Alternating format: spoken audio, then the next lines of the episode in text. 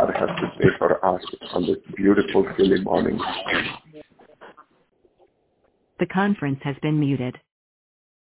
Father God, we come before your throne of grace this morning. We pray right now that you will just like unite us in one spirit, Father God. Give us this, this oneness in heart that we would just listen to your voice this morning. Mm-hmm. God, I pray that, that even these words that uh, we're going to meditate on, Father God, marinate us in this word this morning, that we would not just leave from this, nor, Father God, we would not just like take these words lightly. Speak to us, Father, this morning, and give us what you, Father God, has already ordained and blessed for us. God, we surrender this morning into your mighty hands. Father, you take the glory and honor. In Jesus' name we pray. Amen. Amen. So this morning, we will talk about the extension to the covenants that we've been talking about. We've been talking about all of these covenants from Edenic covenant to Adamic covenant and how God was just speaking to Adam and Eve in Genesis 3.15.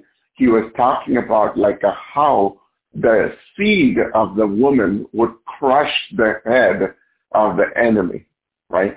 And that uh, that part of the covenant never changed. What God said to Adam and Eve in Genesis 3.15, he never shied away from it until the last chapter in Revelation was written.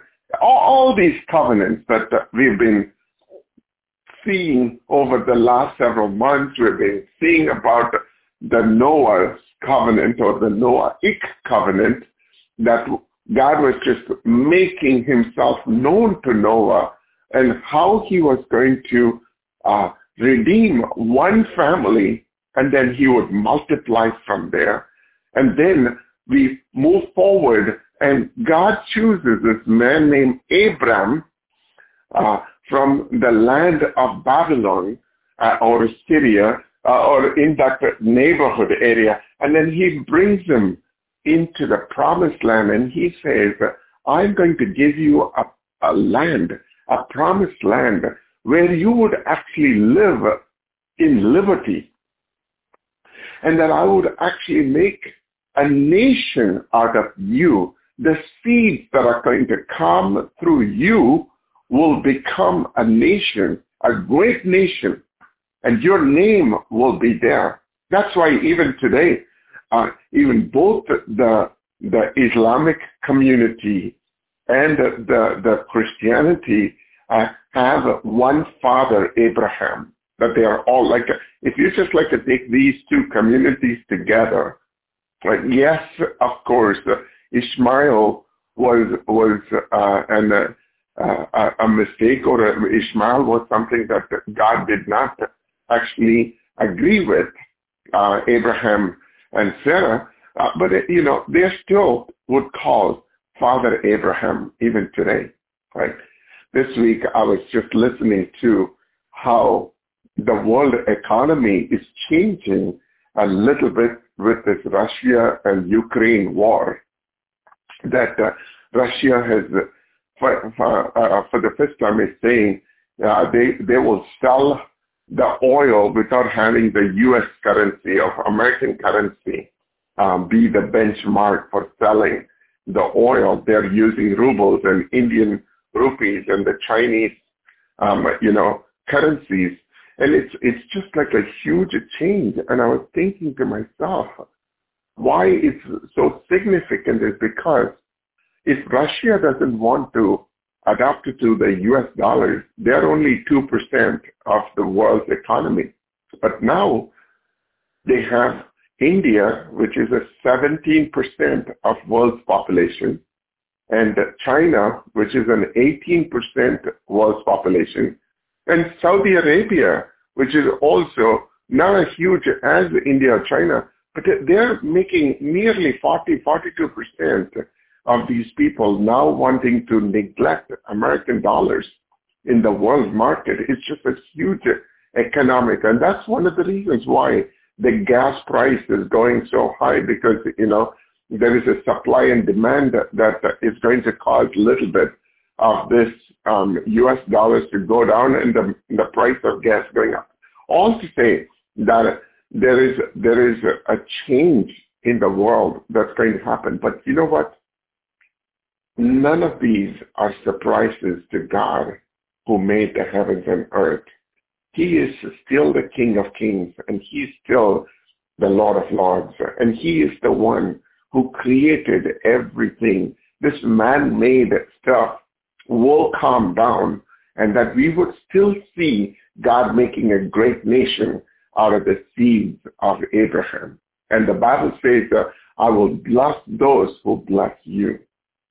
Then we moved on um, where the children of Israel spent 430 to 460 years in, in Egypt as slaves and that uh, how God was just like uh, using those. Can you imagine the message of Abraham has to be told with no printed materials or anything, but God was using the word of mouth to just like keep that alive. And the reason why that is so critical is because during that 430 years, the children of Israel has lost their hope on their own God. But God never lost his hope on his people. He is a faithful God. He is the, the God who is not only uh, a, a, loving uh, God, but he's also a loving Father. And so he brings them out of uh, the Egypt and he just takes them into the promised land. On the way to promised land, they stop by Mount Sinai and God gives them a law through Moses and the covenant that he made with Moses at that point was to give the, the children of Israel how they should live in their promised land, how they need to get out of the slave mindset from their heads. And so they move on, uh, getting the Mosaic law, and then they, they bring in kings. Um, and God remembers right now the children of Israel has done a lot of bad things at this point, and they've just like uh, gotten themselves into a place where they have forgotten about everything that he has said in the Mosaic Law. So he needs to redeem the mankind, and so he says, I'm going to make a seed of David. That there is going to be a seed of David that's going to actually come later. He's going to actually be the king, the everlasting king, that his reign will be there forever, and that he is going to bring all my people home. And then he, he gives the new covenant to Jeremiah. Je- Jeremiah 31, we saw how God says, this law that I gave it to Moses, I'm actually going to write it into the hearts and minds of my people. And so he starts to talk about like a, how this word is not going to be just like a written in a piece of paper. It's going to be real for the people. And so then he gives this beautiful, beautiful part in that covenant that it says, I will remember their sins no more. And how does he accomplish this? How does a good God can shy away from looking at all the things that we could be potentially doing wrong or we did do wrong? And so he gives a path through Christ.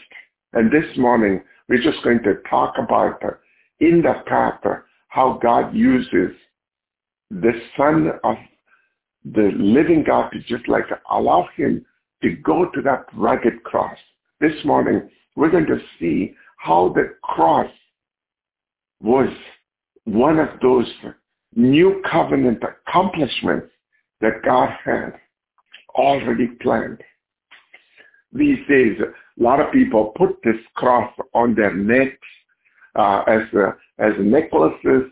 Some people have like a tattoos in their hands, and uh, there are like a bikers that I've seen them go with like a cross on their on their leather seats and the leather jackets, right? Uh, but here's the thing. There is no symbol or emblem that is more glorified and more worship than the symbol of this cross. In fact, the symbol, this emblem that uh, of cross was not only representing Christ dying, but it also represents our salvation. I, I was so surprised to see how the history of cross actually went even way back before Christ. Actually, there, there are some roots of this cross from China and India as well. And, and the thing is this, they may have started with the cross, but as the song says about this, this emblem, it says, on a hill far away stood an old rugged cross, the emblem of suffering and shame. And I love that old cross where the dearest and the best for the world of lost sinner was slain. This, this uh, songwriter says, I will cherish this old rugged cross till my trophies at last I lay down. I will cling to the old rugged cross and exchange it someday for a crown. Isn't that amazing? One of these days that we're going to see the King of Kings and the Lord of Lords and, uh, you know, we would exchange, you know, this old rugged cross for a crown. When we go home, when the Lord receives us, we would see this cross standing before us. And, and this, this whole cruelness of his death, uh, when I read that uh, yesterday in Matthew chapter 27, oh my God, how graphical it is. And, and the only guy that came very close to picturizing that uh, is this, uh, um, you know, Mel Gibson in that movie, The Crucifix or the, the, the Passion of the Christ. Uh, he's just like a, captured this moments of the last moments of like a, how cruelly they would have treated him. The graphics on which he's just like explaining the gruesomeness of his death, the most painful death, right? And uh, later, during the days of Constantine uh, in the fourth century, um, that he actually abolished those kind of like torture and death on the cross. And so from that moment on, when he actually demolished until that point, the cross was seen as a curse, a public humiliation. But then when he abolished and that the cross now became a symbol of uh, uh, something that we would cherish. And people would put it on their chariots. Uh, people would put it on their boxes and so on. So the cross got introduced with the, uh, uh, additionally, it became international symbol when Red Cross started to put on their, on their logos, right?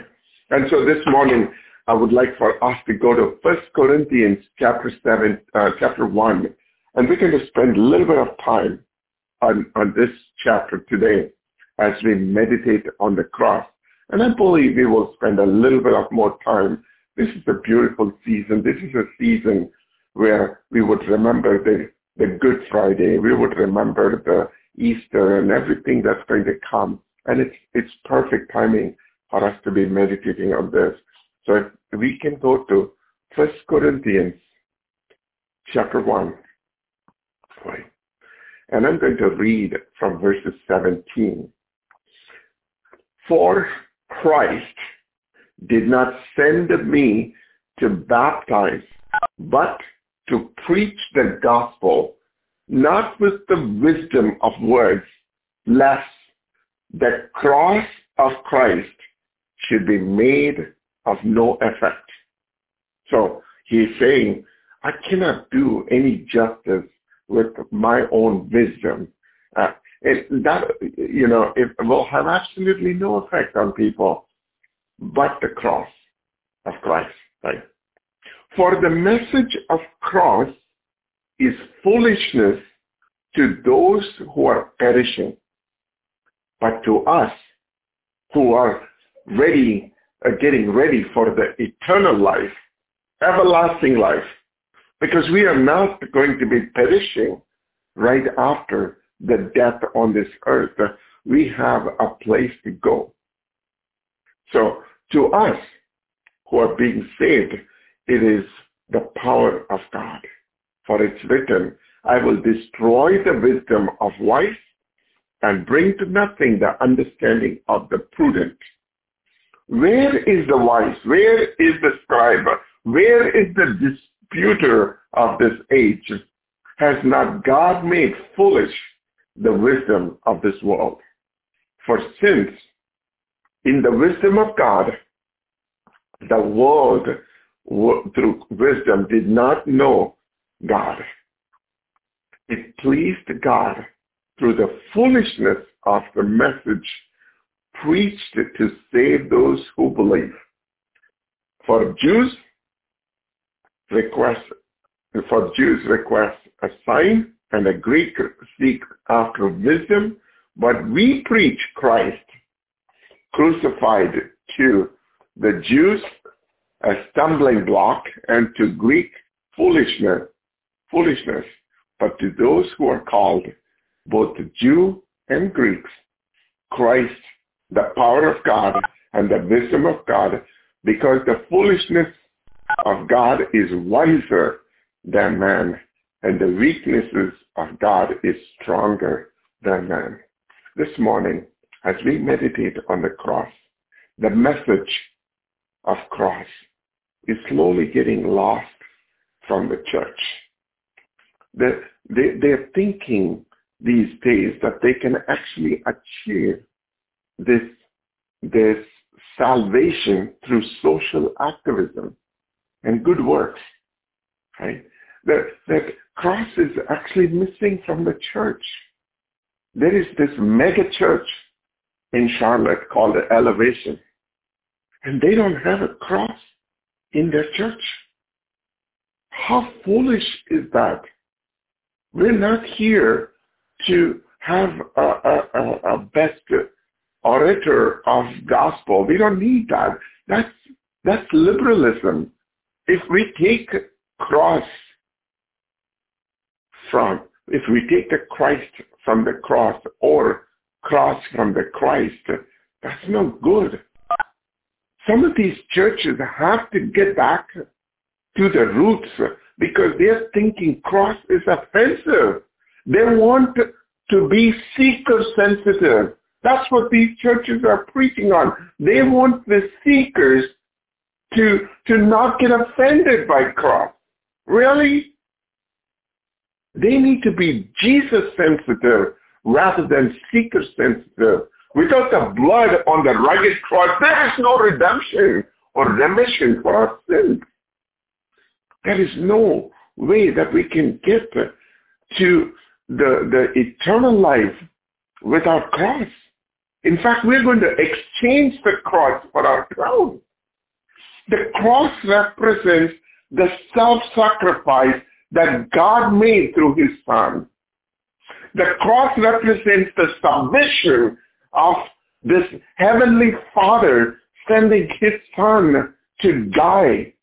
The cross represents the death of physical and material reality of this earth. The cross represents the rejection. And the man that died on the cross was not guilty, but was publicly forsaken. The cross represents one thing for this enemy, that his head is crushed by the heels of the seed of this woman. There were two people that died on the cross. Many people died on the cross. In fact, the last days of Jesus, there were two guys on both sides hung on the cross. But their blood did nothing to the world.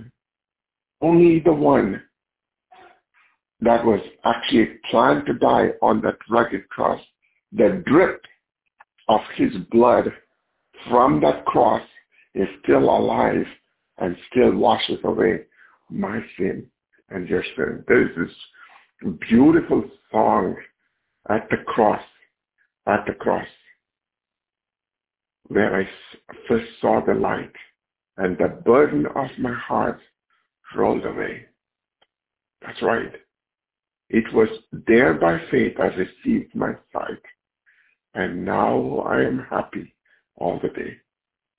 Was it for crimes that I've done? He crawled up on the tree.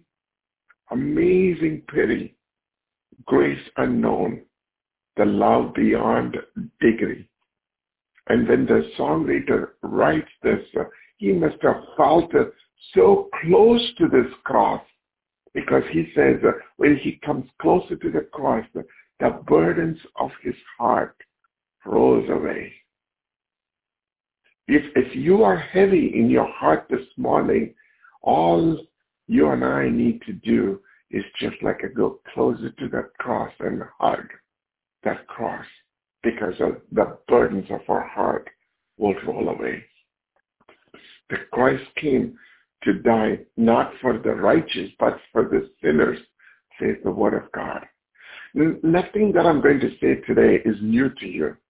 The, nothing that I'm going to say is not something that you've not heard in the past. But, but, but I'm praying and hoping that God reminds you of the things that, that we may have just like a left behind uh, or, or uh, just, uh, you know, watching it over the rear view mirror.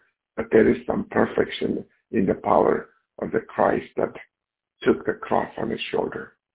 This morning, I'm going to talk about like a three things that cross did on, uh, on that uh, day when he went to the Golgotha. Three things. Number one, the cross is not for the finished product. When Paul wrote this verse in First Corinthians, right, he, he is writing, uh, Paul did a lot of missionary trips, right? And one of those missionary trips, he spent time on this town called Corinth. Right? Corinth is a port city. Anytime there is like a, a water attached to, to a town or a city uh, where the goods from different places can only go through that. And that's why you see San Francisco and New York and any place where the water is on the shores of the city, Chicago and so on, you find a lot of businesses, a lot of things go back and forth. Corinth was a, a port city. Right? Corinth is a port city. And so a lot of goods were going in and out of that city. Not only that, a lot of people, a lot of thinking that were going in and out of that city.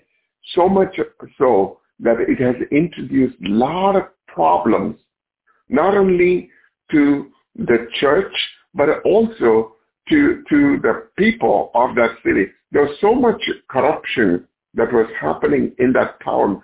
One time I did a study on the, on the book of Corinthians, and I was so amazed by how much corruption of mind, how much corruption of the, the uh, sexual immorality or sexual misbehavior was happening in this town there, there are temples that were built in that town where the prostitutes will be there throughout the day and in the night they would come into the city and they were just like uh, you know demolishing the the uh, moral values of that city.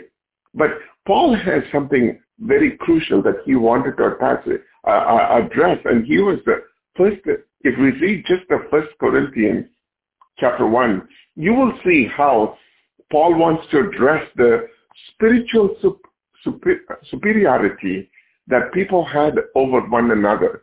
Some were saying like, uh, I'm of Paul, I'm of this, I'm of that. They were trying to create like a, a, a table or a, they were trying to create a pulpit for themselves.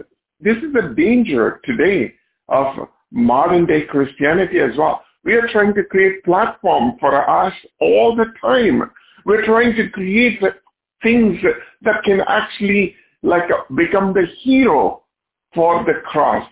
We wanted to actually put our name in the front. And, and Paul was just like saying, no, we cannot be doing this. The cross does it all. The cross has everything done for you and me. And so he's talking about like a how there are a couple of issues that he was dealing with this uh, spiritual superiority and then also people suing one another in public courts. Why is this so familiar? you know, we do this all the time uh, in South Dakota. If you don't um, return the the books that you took from library, the, the cops show up in your house to pick up those books. Really?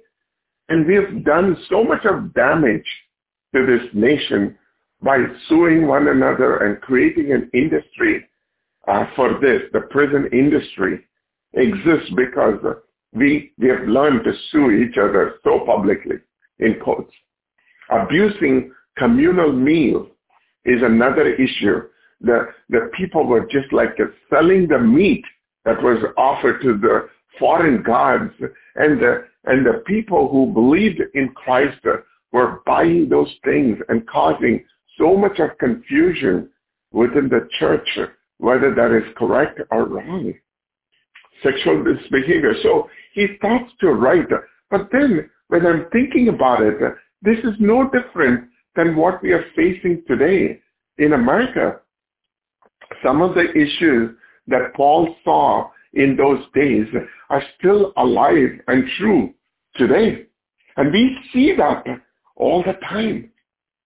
And so here, when we talk about this, when we talk about these issues, I'm not really trying to put down like a, some church or the uh, preacher, but I'm saying that we need to stand together for the truth.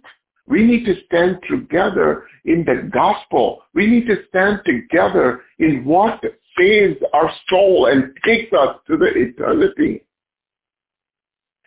And this place that we are in right now, even though it may not look perfect, it is a perfect hospital where God can do his work on his people. And that's why in verse 18, it says, for the message of cross is foolishness to those who are perishing, but to us who are being saved. It's not like a finished product. We are a continuous work in progress. We are, we are not finished product, but at the same time, we can come together under the cross and get our sins washed. We can get to the cross and get ourselves renewed every single day. And God is not expecting all of our lives to be perfect, all of our decisions to be perfect. God is not expecting us to know it all. He says, if you are being saved, if you are going in the right direction, you are the perfect candidate for my gospel. You, you are the reason why I went to that rugged cross. So the number one reason that uh, or the, the number one um, representation of Christ is is just reminding us constantly that it is not for the finished product. If we are saved, if we are clean, if we are holy, and there is nothing bad in our life, then we could potentially not use the cross. But here, we need the cross every single day. That's why the songwriter says, I cherish, I will cherish the old rugged cross. Number two, the cross represents the, the forgiveness. Um, and I've said this story before as well, so it's probably a repeat, where uh, archaeologists uh, have, have uh, when they were digging through some of these places in Israel, they found the, some of the expensive toilets. And those toilets were made out of marble. Those toilets were made out of expensive stones. And in, in these toilets were actually used in, in a rich man's house in those days. And when they pulled out these toilets, they found the hole at the bottom, right? Which is normal because the hole in the bottom to just like a, take the water and the, the, everything, the waste to go down. But they also saw a hole on the sides of those toilets.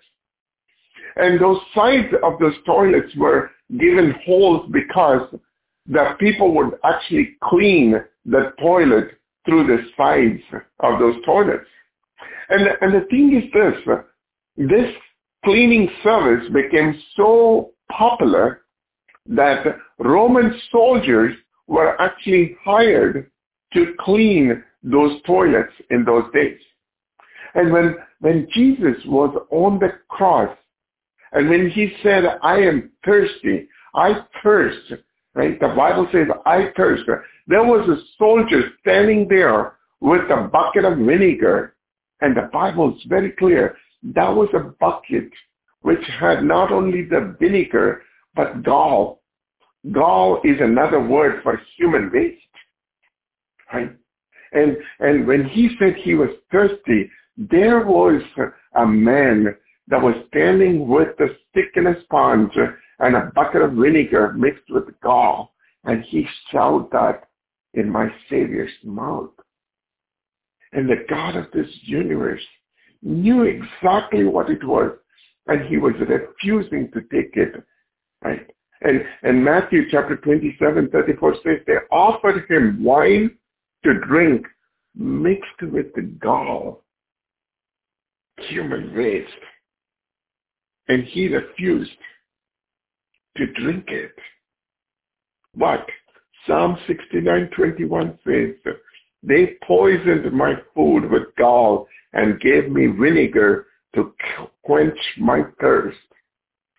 That verse needed to be fulfilled, and so he sucked that vinegar on your behalf and my behalf. And then he says, Father, forgive them, for they know not what they're doing. And the thing is this, it was to that extent that God was able to, you know, look beyond those guys and say, hmm, God just want to punish them because of what they did. They did not, you know, do this to satisfy, you know, somebody's order, but because it was written in the past. I do not know who we need to forgive today and what they have done.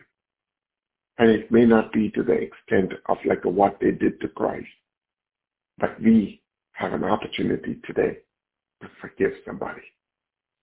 We have an opportunity to get this act right. The cross represents the forgiveness. The moment we see cross, I pray sometimes the scar people leave uh, in our hearts are so deep that it's not easy to forgive. But I pray that the, the God of this universe will give you the heart, the new heart to forgive those who have sinned against you and me. This morning, when we look at that cross, the cross is a perfect symbol that we can actually imprint in our hearts this morning that we would we would have a connect the moment next time we see the cross we would connect to what Jesus went through on that rugged cross. And the thing is this, I was talking about it on Friday night uh, in our uh, you know evening prayer. I was saying how Judas thought he killed Jesus and that's why he went and hung himself upside down through his like a the the silver that he just got as a um, you know a, a payment for showing who Jesus is on that night. But but if only Jew Judas just took time to just like a talk to Jesus, Jesus would have reminded him or told him that he did actually help Jesus uh, to fulfill a promise and a prophecy that was written over five, six hundred years ago on how he's going to die on that rugged cross. Jesus would have reminded Judas of Jeremiah 31, the forgiveness that is going to be needed for this mankind comes from that cross. Judas could have talked to somebody because he acted on his own. He was alone acting. That's why he did not know what Jesus had in his mind and what was written on his head to come to this rugged cross. This morning, I do not know what unfinished business that you have with somebody, but as we meditate on the cross, God is reminding you to go back and look at any unfinished business so we can actually enjoy the freedom in the cross. The third one is the cross represents redemption. All the four gospels, the climax ends with Jesus dying on the rugged cross and raising on the third day. You know, last night I was just meditating on this. What just like it struck me is that God chose to do this very act on the day of Passover. He could have cha- chosen the day of atonement because the day of atonement is the day when the, the priest went into the Holy of Holies and poured the blood on the mercy seat for the sins of Israel. Jesus could have chosen that day, but then he chose the day of Passover. And I was thinking, why, God, did you choose this day over the other day? The reason why he was choosing that day, because he wants to represent, he wants to take a day that represents the children of Israel leaving the bondage after half a century of slavery. The cross and the Calvary represents the redeeming of the mankind from the clutches of sin. He wants to go back and tell that enemy that Genesis 3.15 that his head is going to be crushed, uh, not because uh, he's going to fight with that enemy, but instead he's going to take the children out of his hands to the promised land. He was redeeming you and me on the rugged cross. I was listening to Billy Graham, who's absolutely uh, uh, uh, has done amazing messages on the cross, and he says that you and I are the one, you know, who are killing this Jesus. We'll come to that in a minute. But the, the thing that got from Billy Graham's messages is that he has done so many messages on the cross, uh, and he's talking about how that the redemption for us is through the cross. Through this holy cross, he says, a mighty battle was fought. All the dark forces of sin inspired by the demonic spirits hastened to crucify the Son of the living God. But he says that redemption is at the heart of our Christian faith. The cross was the symbol of public humiliation before Christ, right? That's what we saw. But Paul writes it so beautifully in Colossians chapter 2, verses 13 to 15. He says, being dead in your trans- trespasses and the uncircumcision of your flesh, he has made alive together with him, having forgiven you all trespasses, having wiped out the handwriting of requirement that was against us, which was a contra- contrary to us. And he has taken it out of the way, having nailed it to the cross, having disarmed the principalities and the powers. He made a public spectacle of them, triumphing over them in it. There was a man named John Stott in his book, The Cross of Christ. He says, the good news is God's divine satisfaction by way of divine substitution. What he's saying is that, uh, that God cannot look the other way when, when the mankind does things wrong. He's a, he's a good God. He's a judge. Uh, he is the, he is the, the judge of this universe. He cannot see the sin and just like a look other way, but instead he says, I'm going to substitute the punishment for them. Sometimes, you know, I, I wonder how Christ would have just taken it on the day of crucifixion. He was even begging God, God, if it is your will, let that cup be removed. But God says, no, no, no, no. I have a better plan. The better plan is to redeem this mankind.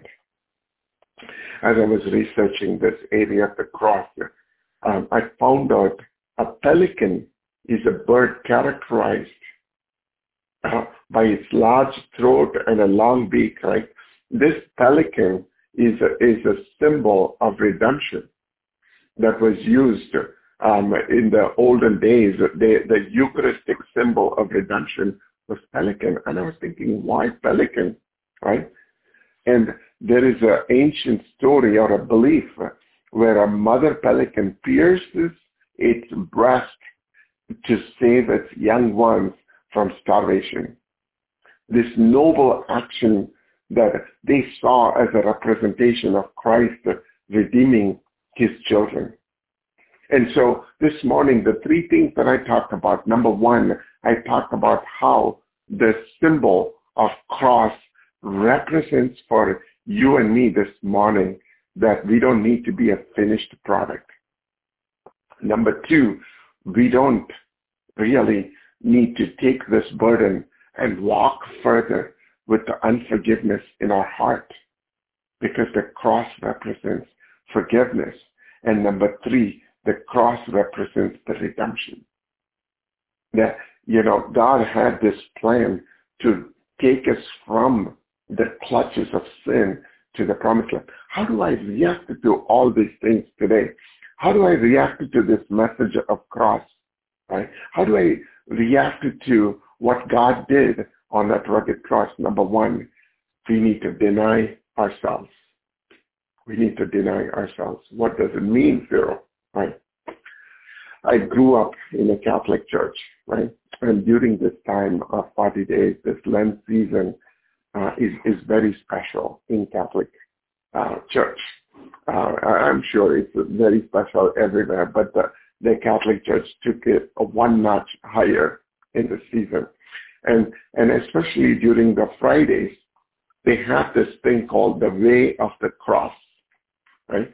Uh, there are 14 stations where the priest will come and talk about each of those 14 stations, right? And he would break the, the, the happenings of those stations. And then he would talk about like a how we can actually learn or if there is a message at the at each of those stations. So it's almost like a you know every Friday the the Friday before um, the Good Friday they would come and they just would meditate on these 14 stations of the cross, right? And one time there was a father who was preaching and he talked about how the Roman soldiers were beating Christ, right? And they were spitting on his face and they were putting the cloth on his face and beating him and asking him who kicked his face and so on and the nail pierced hands and, and he was talking about all of those. But at the end he said, those Roman soldiers did that to Jesus only once. But you and I do to him every day when we deliberately disobey his commandments.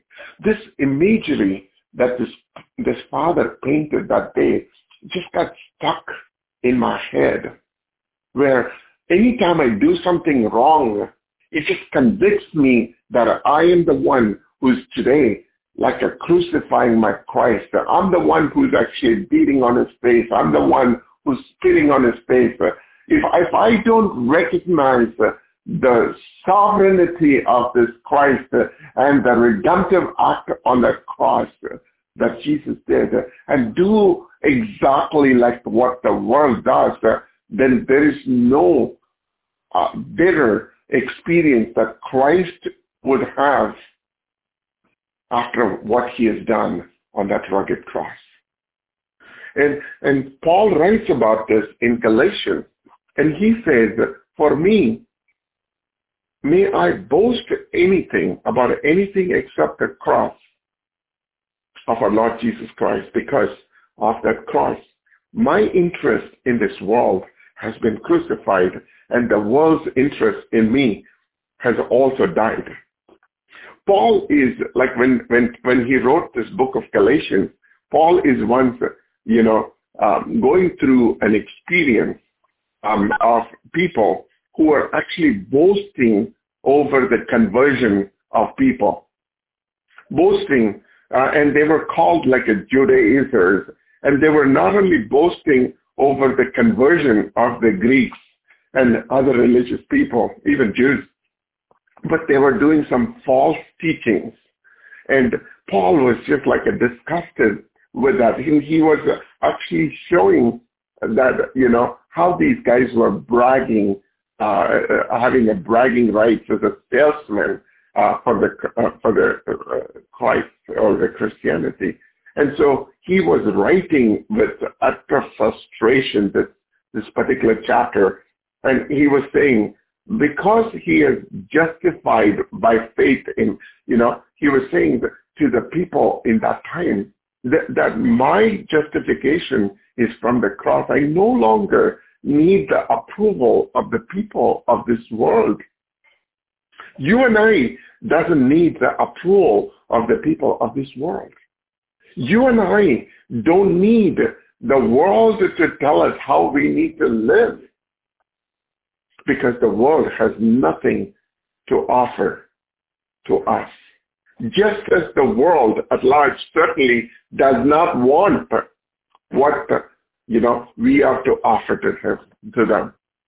Because of the cross, Paul is saying, I'm free from all these bondage of the world.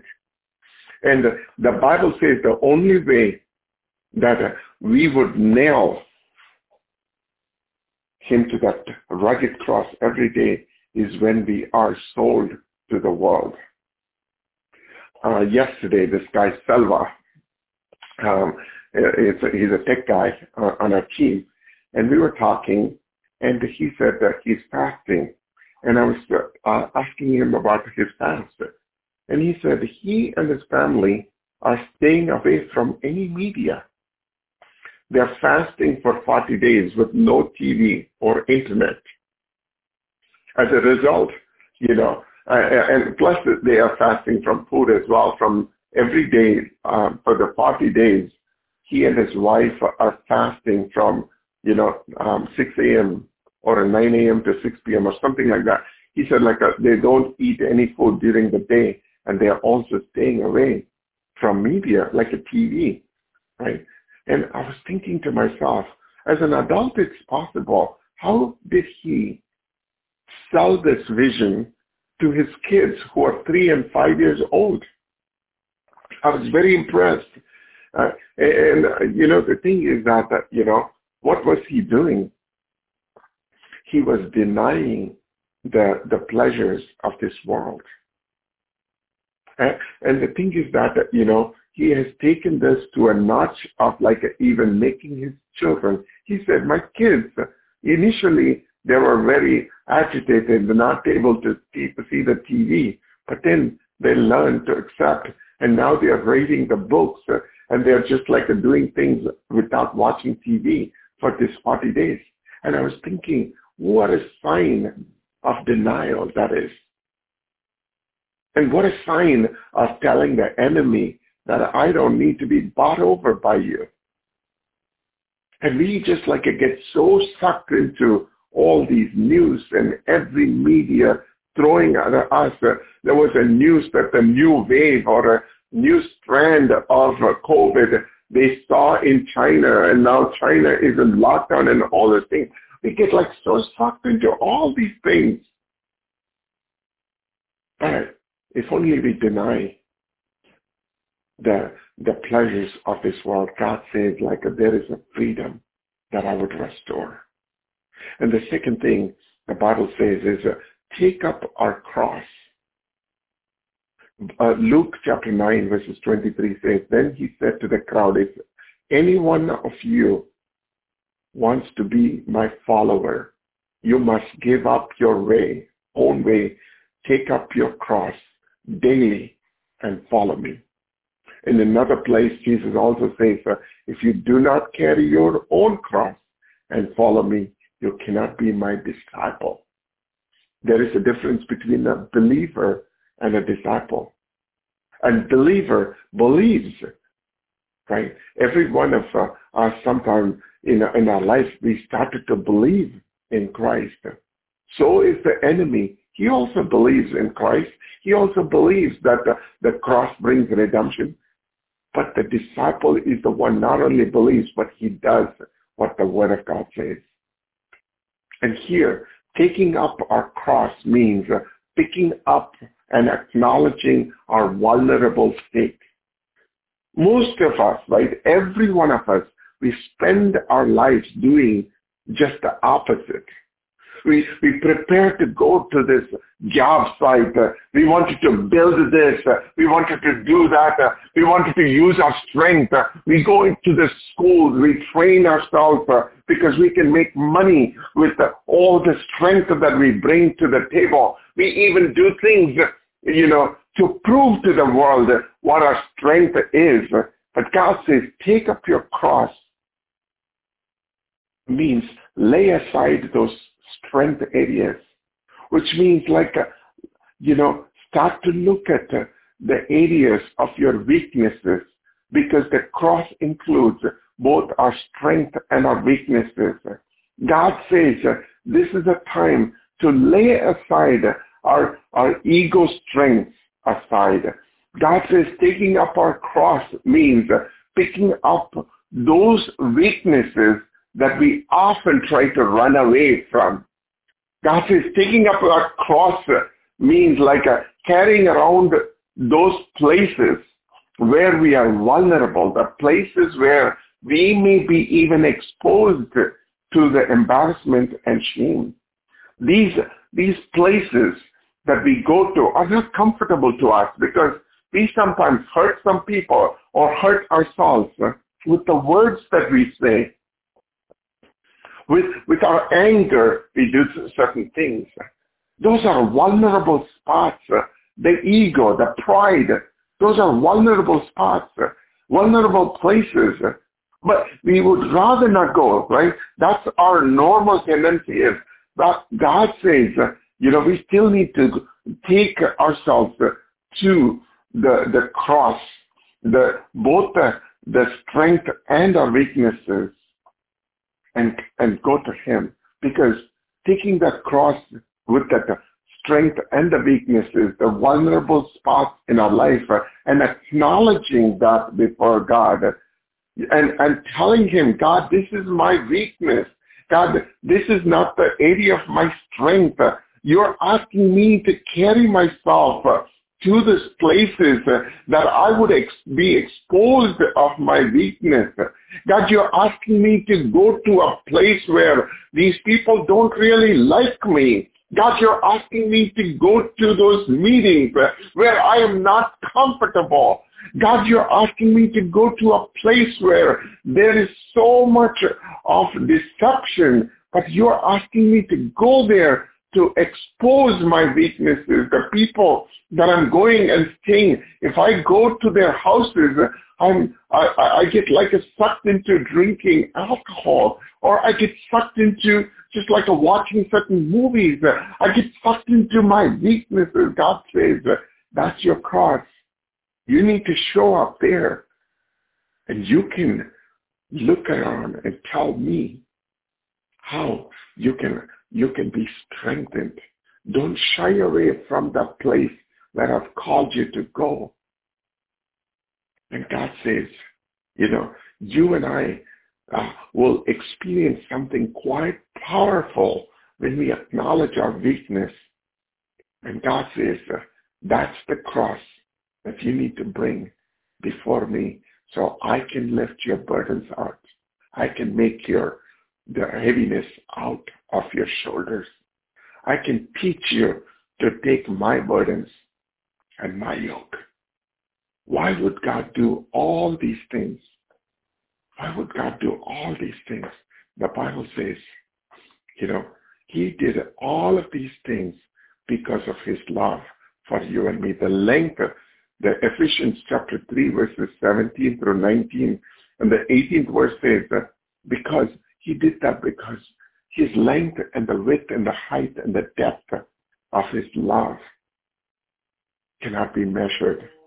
It is beyond our comprehension. And God did that by going to that rugged cross because he knows one day we need that help. And when we look at the cross today, my prayer for you and me is that it will come as a reminder to you and me that we are still an unfinished product.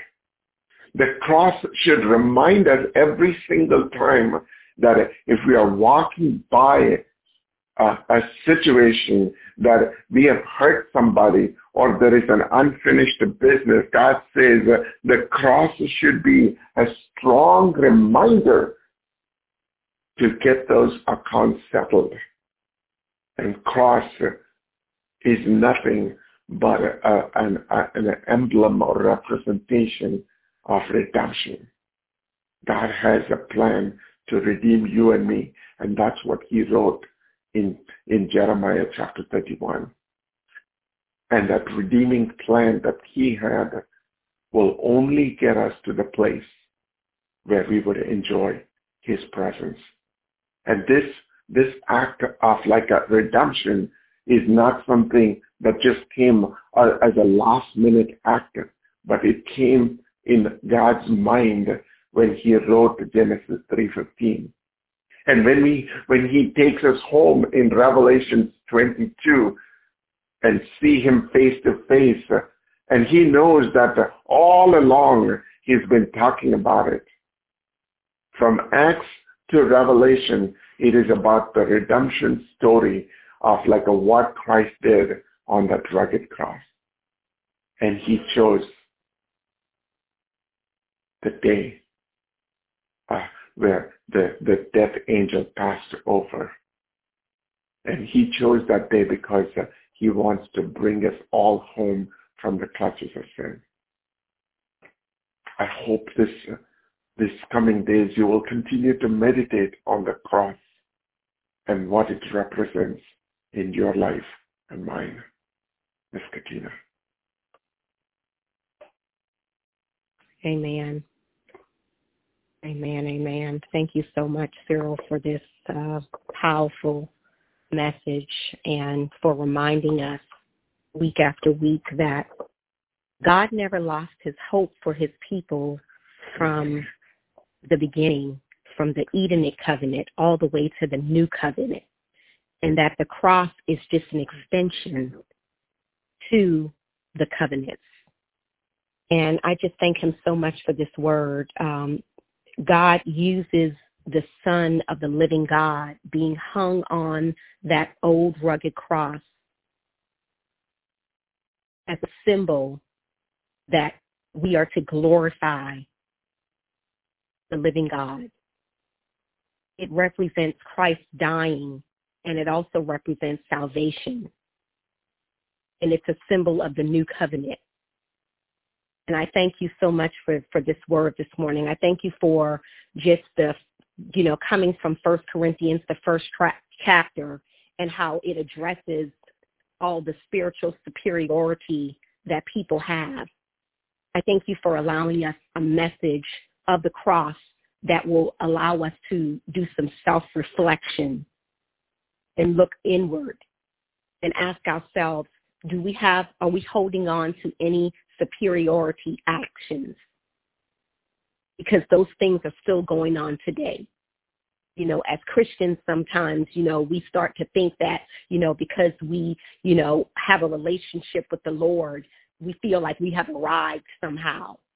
But you know, First Corinthians addresses that. It addresses this type of spiritual, uh, spiritual superiority Thank you for bringing this word today to hopefully bring us down to size. Thank you for reminding us of the message of the cross and how a lot of the churches are moving away from it. A lot of the churches are looking at their spiritual leaders, you know, as idols You know, that's that superiority that they was talking about in First Corinthians first chapter. We look around our churches and has the cross been removed from your church? So it makes me reflect upon the church that I was in. And I think about that. There's no cross. So if there's no cross, there's no blood. Mm-hmm. And if there's no blood, there's no death. That's no salvation. We have to die daily. The cross reminds us that this is a daily walk to die to ourselves every day. The cross reminds us that there is a blood that was shed, that there is a blood that needs to flow from inside of us so that we can die to ourselves, so that we can have the salvation that Christ died on the cross for us to obtain. Thank you for sharing with us some of the points that the cross represents. And it just really, really just gives me much pleasure to know that I can rest in the unfinished product that I am. That I am a continuous work in progress. That you, you, and you, we're all a continuous work in progress. Every time I see the cross, every time I, I, I read my word, every time, you know, I see a symbol of a cross, I can be reminded of the unfinished product. I don't have to know it all. We don't have to know it all. The cross helps renew us every day. And every day we need to be renewed. Every day we need new grace and mercy bestowed upon us to remind us that we are unfinished products. And then you also talked about that we don't have to walk in unforgiveness. I'll tell a story about uh, a, a wound that I used to have. I was a young Mhm. child, and I remember having this uh, walking uh, bare feet outside, and I ended up uh, getting a glass bottle, a, a broken piece of glass stuck in my uh, my my foot.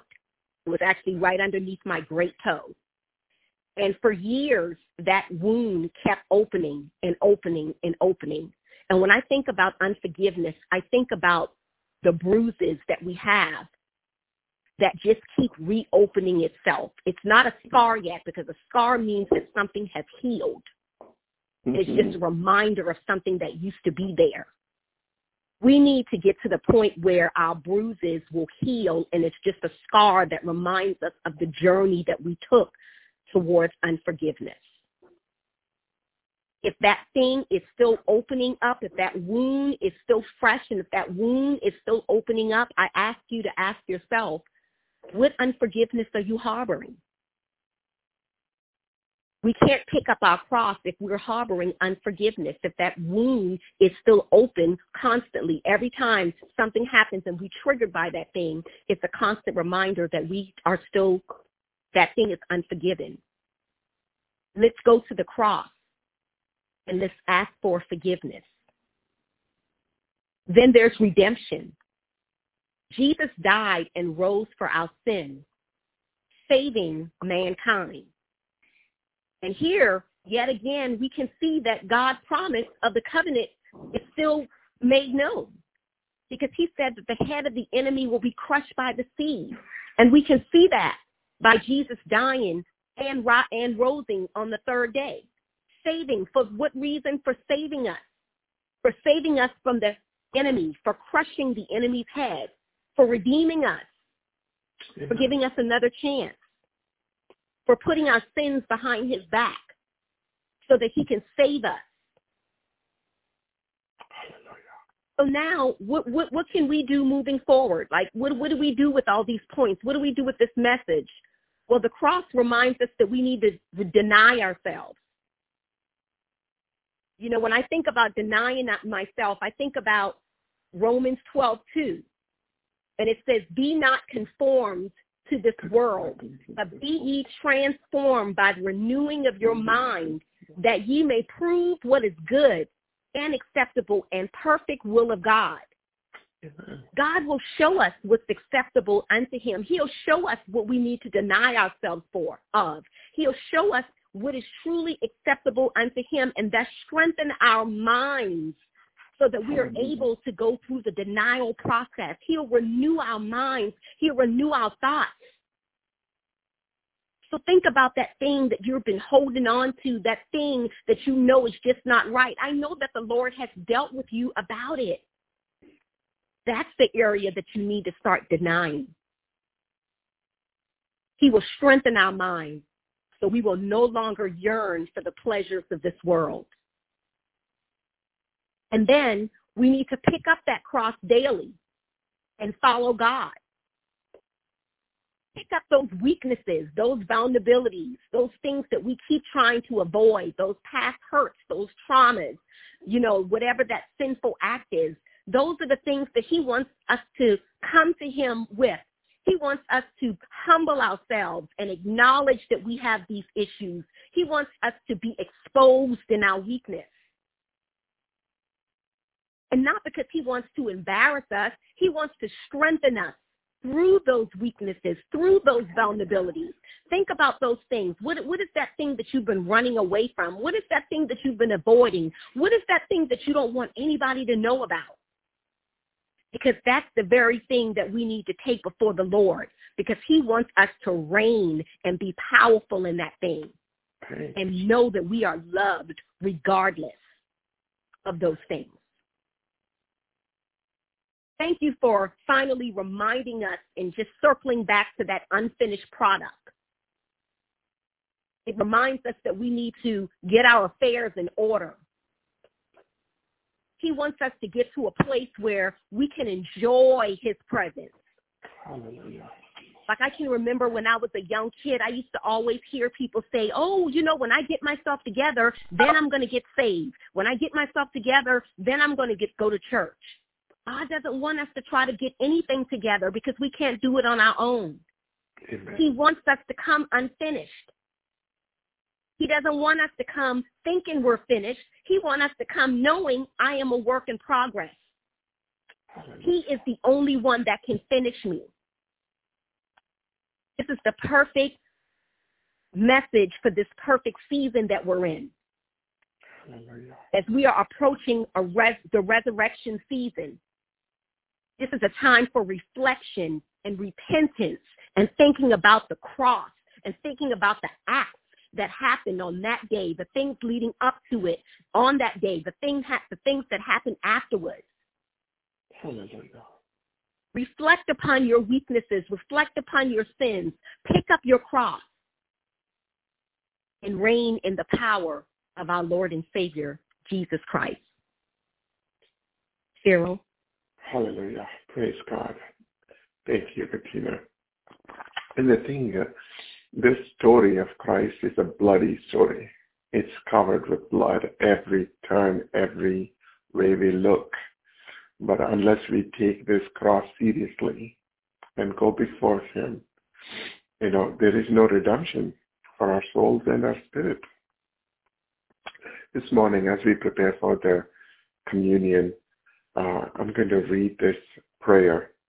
And I, I, as I'm reading this prayer, I'm, I'm asking you to just like reflect on the words. If you can just like even close your eyes and just reflect on the words that are coming out of this prayer, that I'm praying that it will be a blessing to you.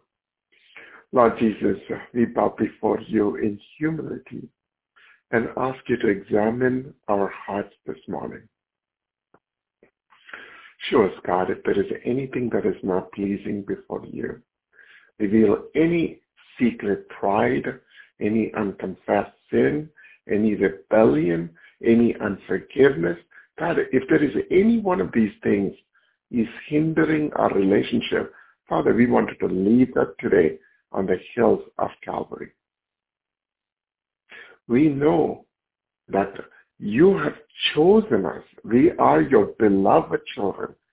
We, Father God, you have been receiving our hearts and our lives, Father God, into your kingdom. Father God, you paid a penalty through your death on the rugged cross for our sinfulness. God, you prayed the price to cover us from all our sins Father God, this morning our desire is to live for you and you alone. God, as we take this bread representing your, your life that was broken for us, we remember and celebrate your faithfulness to us and to all who receive you. Thank you, God, for your extravagant love and unmerited favor. Thank you, Father, that your death gave us life, an abundant life now and for eternity. God, we receive this bread in remembrance of you. Let's go ahead and take this bread.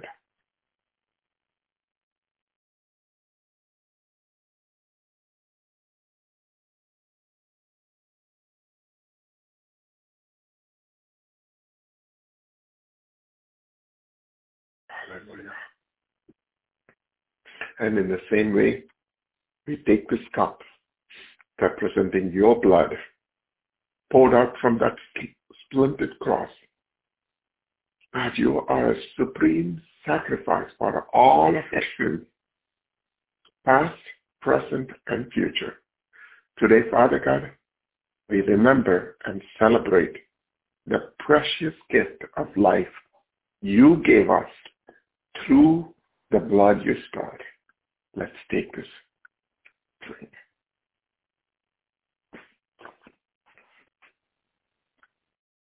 Hallelujah. Hallelujah. Hallelujah. Hallelujah. Hallelujah.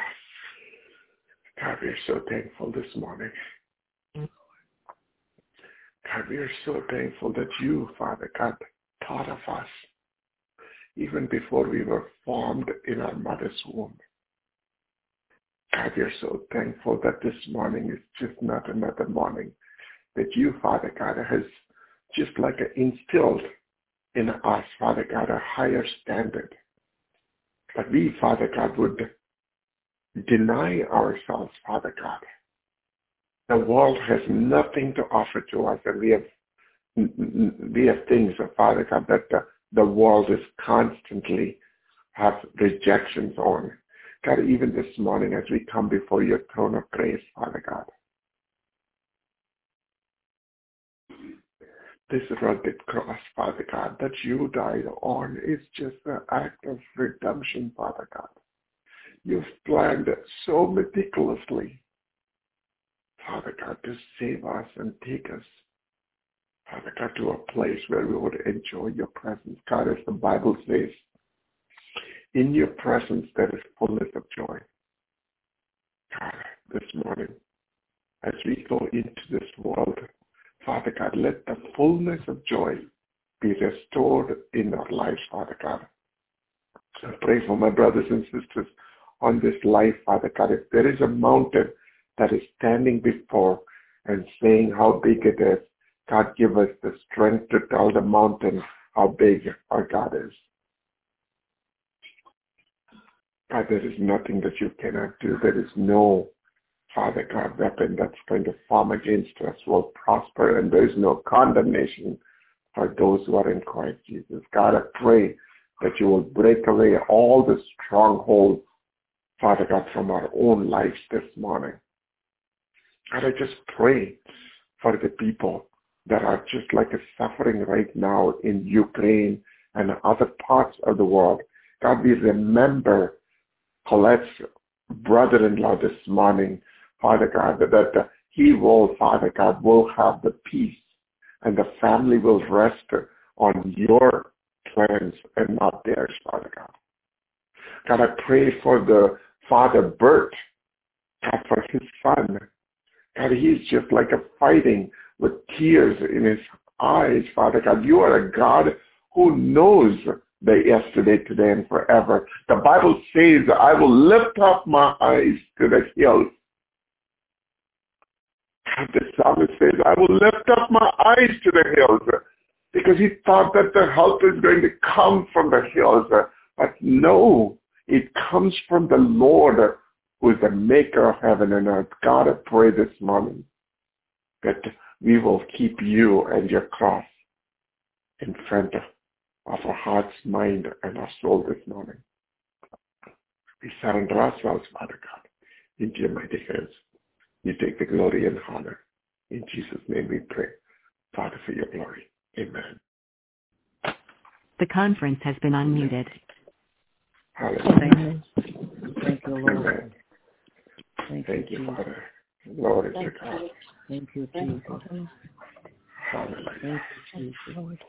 Praise you, Thank you, Jesus. Have a great week, everyone. Thank you. You too. and Father.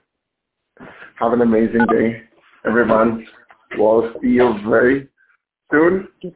But in the meantime, you know, just like uh, lift your spirits up this morning and that God will just like it go before you. Amen. Amen. Amen. Be blessed, everyone. Amen. Thank you. Amen.